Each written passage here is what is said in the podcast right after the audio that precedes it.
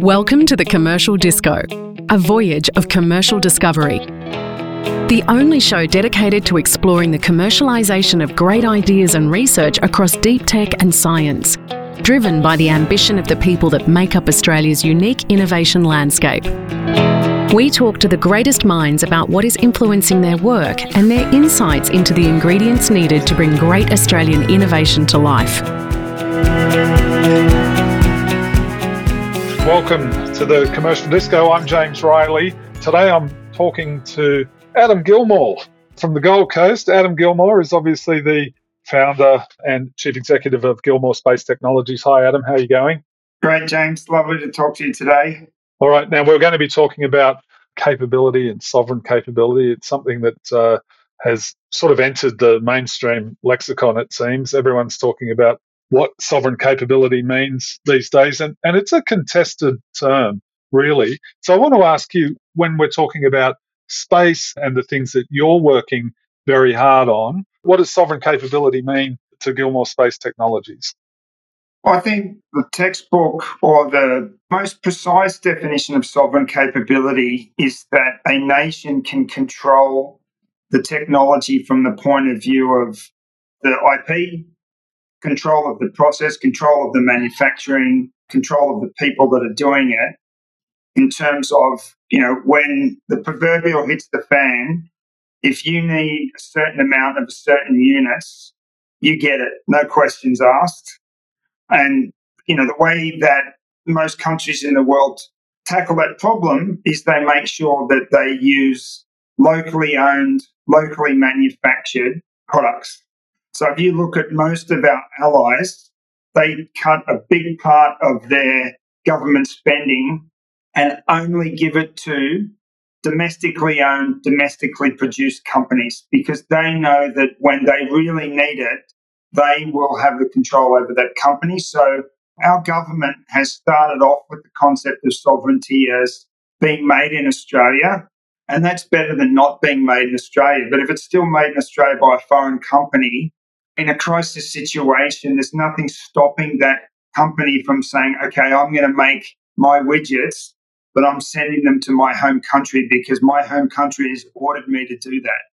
And I think that's where we've got to move to. We've got to have as much things that we can build in Australia, built in Australia by Australian companies from a national security point of view.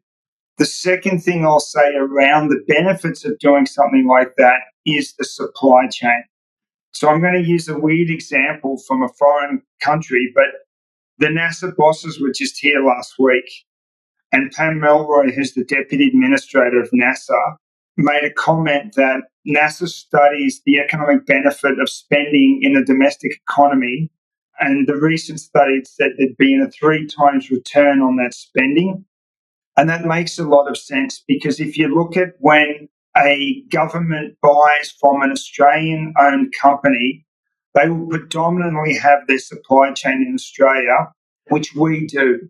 Most of our launch vehicle by mass and by cost is already in the supply chain of Australia. So when we get government spending, it just reverberates through the economy. If you're a foreign company that is building something, even in Australia, you are going to naturally respond back into your home country for as many components as you can because you trust them, you've been using them for a long time. There's nothing subversive about it. It's just you buy what you know. And so it's going to be a very, very hard move through time for, I'll pick a company, Boeing, Lockheed Martin, Northrop Grumman. They come over here and start making things to stop using their supply chain. And that is our experience with working with these companies when we say, okay, we want to get into your supply chain. They say, well, you've got to be better and cheaper and more reliable than my supply chain for me to even go over to use you in our supply chain. So when you've got a, a sovereign, and I mean sovereign as Australian owned company in Australia making things, we benefit and we use Australian suppliers because for the same reasons, they're close, they're trust. We can take product back if we need to. We can work with them, same time zone, same laws, etc. And that's why I think it's so important. All right, let's unpick that a little bit. You're obviously making this distinction between domestic capability and sovereign capability, like Australian owned, Australian controlled versus uh, you know something that's that's made here. It's almost bizarre to many listeners to think that there is a rocket company that uh, is attempting an orbital launch like you are in Australia. You know, ten years ago that would have been a difficult suggestion to believe, right? So here you are doing that. But there are elements of sovereign capability in areas where Australia needs to bring the technology or needs to bring the expertise into the country. So you've sort of done that. I mean, we can't do everything in this country. So how do you map that to strategic assets or strategic industries? I think the way you do it, the way our allies have done it is they've found companies that are along the ways in developing technology and then they've given them funding to continue developing that technology.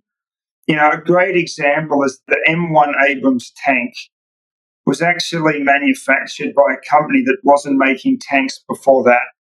And there's lots and lots of examples of that around the world. And so that's what Australian government can do. They can go into companies that are adjacent technologies or already started making things like we have and give them more funding to finish the technology and to extend the technology. And that's the missing part in the defense industry supply chain right now.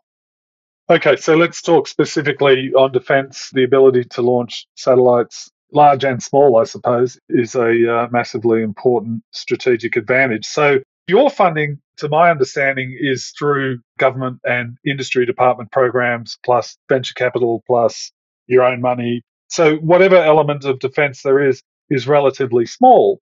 So it's not necessarily looked at in the same way as you're discussing. Well, I think the problem is where we started was this concept in Australia that Australians can't make any sophisticated technology. And that's something that I've been butting my head against since I started the company. You know, a lot of people think that, you know, we can farm well, we can mine well, but that's about all we can do. And everything else we have to get from overseas.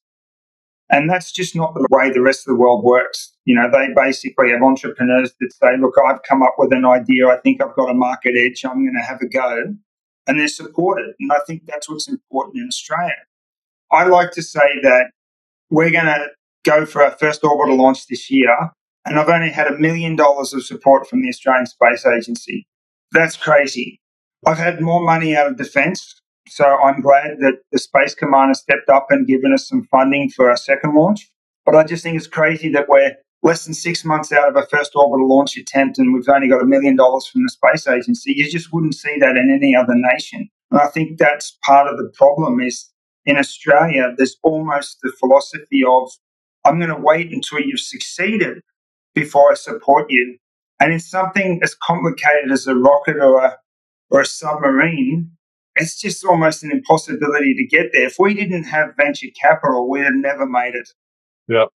That's uh, quite. It's quite extraordinary, anyway, that venture capital got involved as early as it did with Gilmour Space Technologies. So that is, in effect, unusual.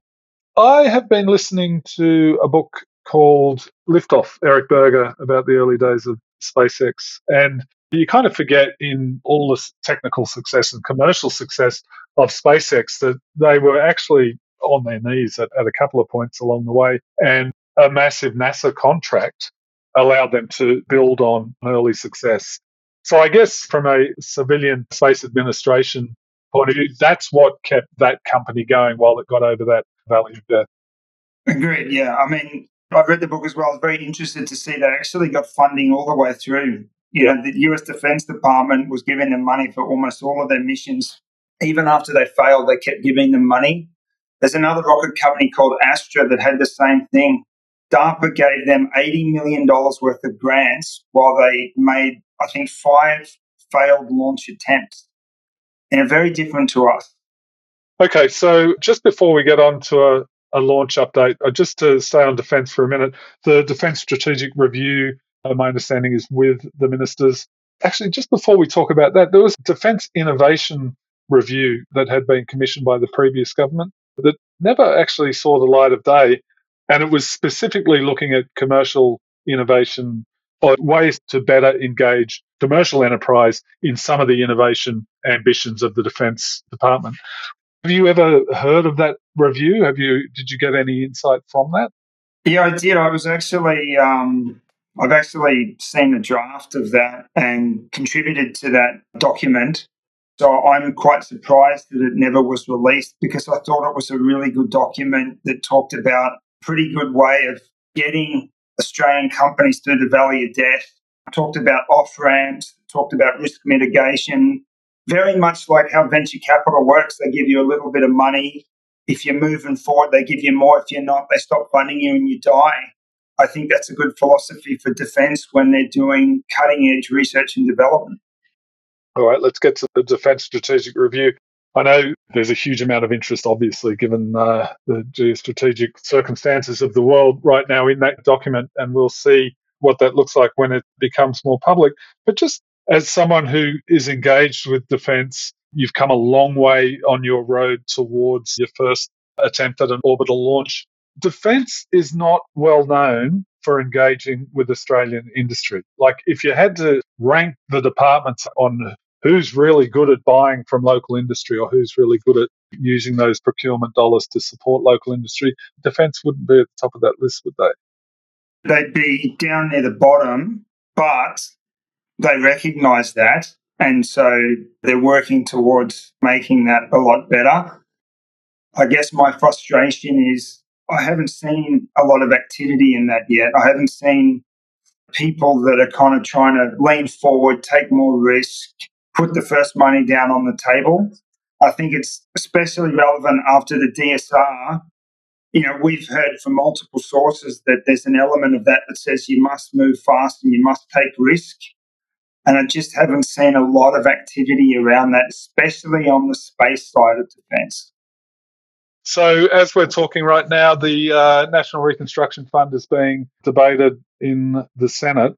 How do you see on dual use technologies or dual use capabilities, such as your own, how do you see the sort of defence funding and that you know move faster mentality that you're trying to imprint there? How do you see that working with something like the National Reconstruction Fund and whatever money would flow through that.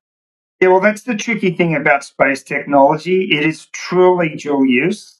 You can almost use the same monitoring system that monitors crop and vegetation health to look for ships in the sea at night. Other sensors that you look at, you know, how much algae is in the water, you can also use in defense. There's almost not a single sensor that you can use for civilian applications that you can't use for defense. And the problem with that is you get a bit of a chicken and egg thing happening where the Defense Department says, okay, the civilian side should fund this, and the civilian side says, oh, defense should fund this. So I hope space doesn't get kind of caught in the middle. Okay, let's move on to uh, getting an update on your first launch. Talking to Adam Gilmour, obviously Chief Executive and co founder at Gilmour Space Technologies. Where are you up to? What's the ETA on that launch? We're very, very busy putting the stages together. So we are in the middle of integrating the hybrid rocket motors onto the first stage this week and the next couple of weeks.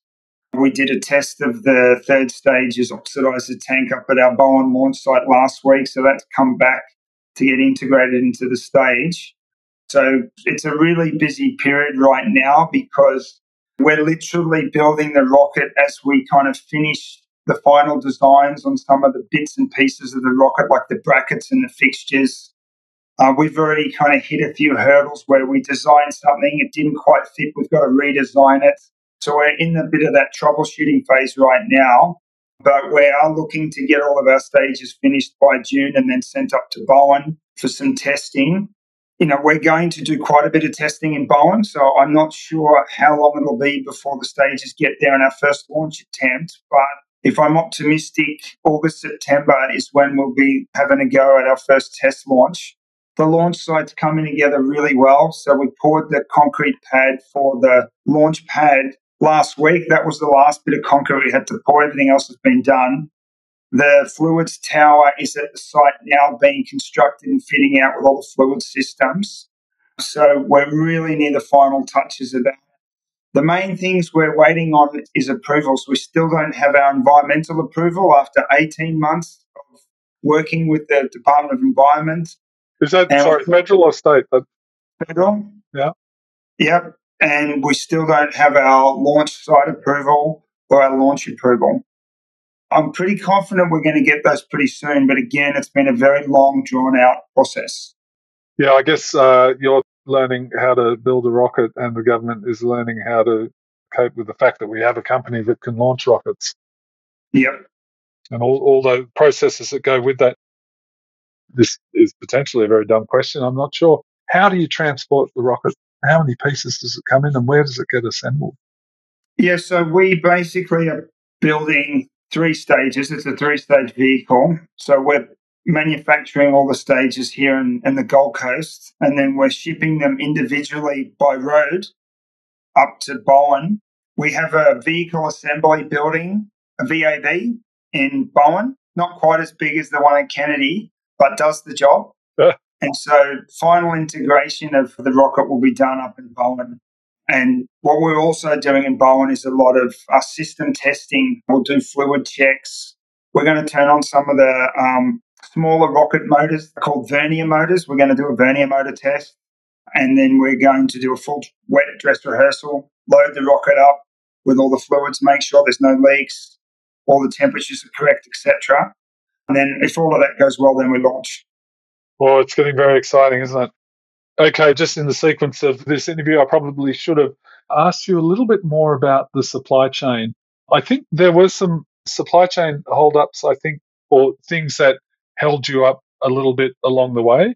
Just talk us through who are your suppliers, where are they from, what were the holdups, what does that process look like? Well, I think one of the problems that we've had is we really have tried to use Australian companies as much as we can. And the way we've done that is we've looked at companies that make something that looks like a rocket part. And then we say to them, Do you reckon you could make this? And they say, Well, we'll give it a try. Everybody loves rockets. And so that process has been quite a research and development process. So, you know, we're not buying off the shelf stuff that's already gone into space. And so some of our delays have been, you know, some of our suppliers in Australia have taken longer than we all hoped they would to make and finish the components. So that's part of the problem. We do have some of our supply chain overseas. And even with established companies, there's been delays in the components as well. So it's definitely been something that's a bugbear for us. If it's made externally, there's a lot more delays than if we make it ourselves. And that's why we want to try to make as much as we can internally. And then uh, on launch day, how many Australian companies will then be rated for space if you uh, can get that rocket to go that far? At least 300 Australian companies will get their space qualification if we successfully go to orbit on the first mission. And we're using them for the second vehicle as well. So if the first one fails and the second one succeeds, then they'll get qualified then. Yeah, it's quite extraordinary.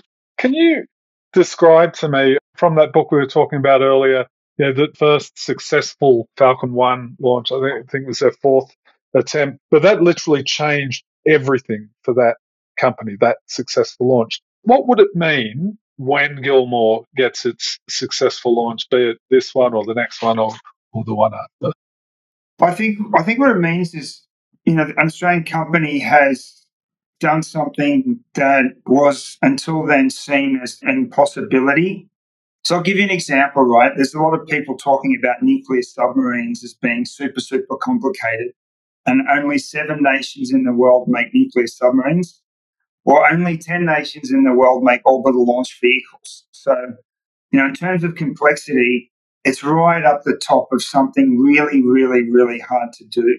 And so I think, you know, when we get to orbit, that will be a massive stake in the ground to say, this is the beginning there's more to come. We have the moon in our sights, and Australia's got to stop shooting itself in the foot and thinking that it cannot be done. We'll have the, the biggest party that you can imagine when we go to orbit. I have no doubt. I've asked you this before. I guess I'll I'll ask you again, just in terms of setting expectations for the first launch. I know you want to see that rocket go all the way and make its orbit. From a personal point of view, how do you look at it? How do you manage your expectations? And indeed, what are those expectations? That's a really good question because we think a lot about this. We're cognizant that in the history of the world, no first launch vehicle has worked for a company that's doing it for the first time. Obviously, the SLS worked, but that was contracted to companies that have been launching rockets for 50 years. So, you know, if you look across statistically, our chances are not great. So, what we look at is there's certain milestones on the way to orbit that are very important. The first milestone is actually the wet dress rehearsal. If you can get through a wet dress rehearsal without any leaks or anything like that, that's already a, a big step forward. And then the next one is getting off the pad. So clearing the tower is traditionally seen as a pretty big deal. And then there's a, a concept in engineering called max Q. And the max Q is the maximum dynamic pressure on the rocket, which is a combination of the speed of the rocket, the atmospheric density, and any of the jet winds that are coming. That's the most structural stress that's on the rocket.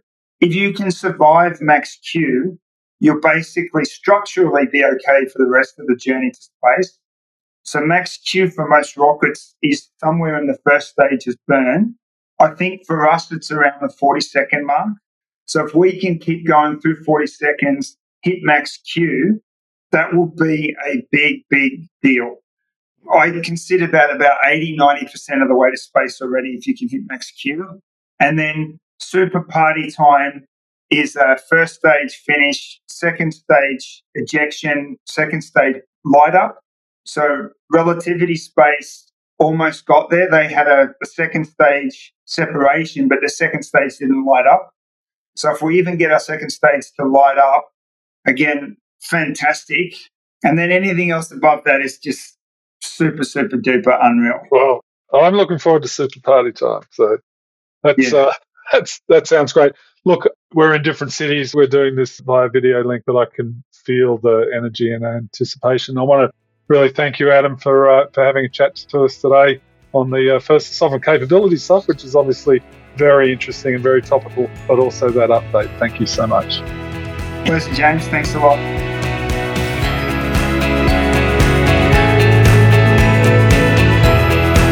We hope you enjoyed this episode of the Commercial Disco podcast. Please like, subscribe, and leave a five star review wherever you heard us. And please visit our website, innovationaus.com, to check out our reporting on tech, innovation, and public policy. You can also follow us on social media to ask us any questions or to suggest a guest for the show. Until next time, this is the Commercial Disco wishing you a great week ahead.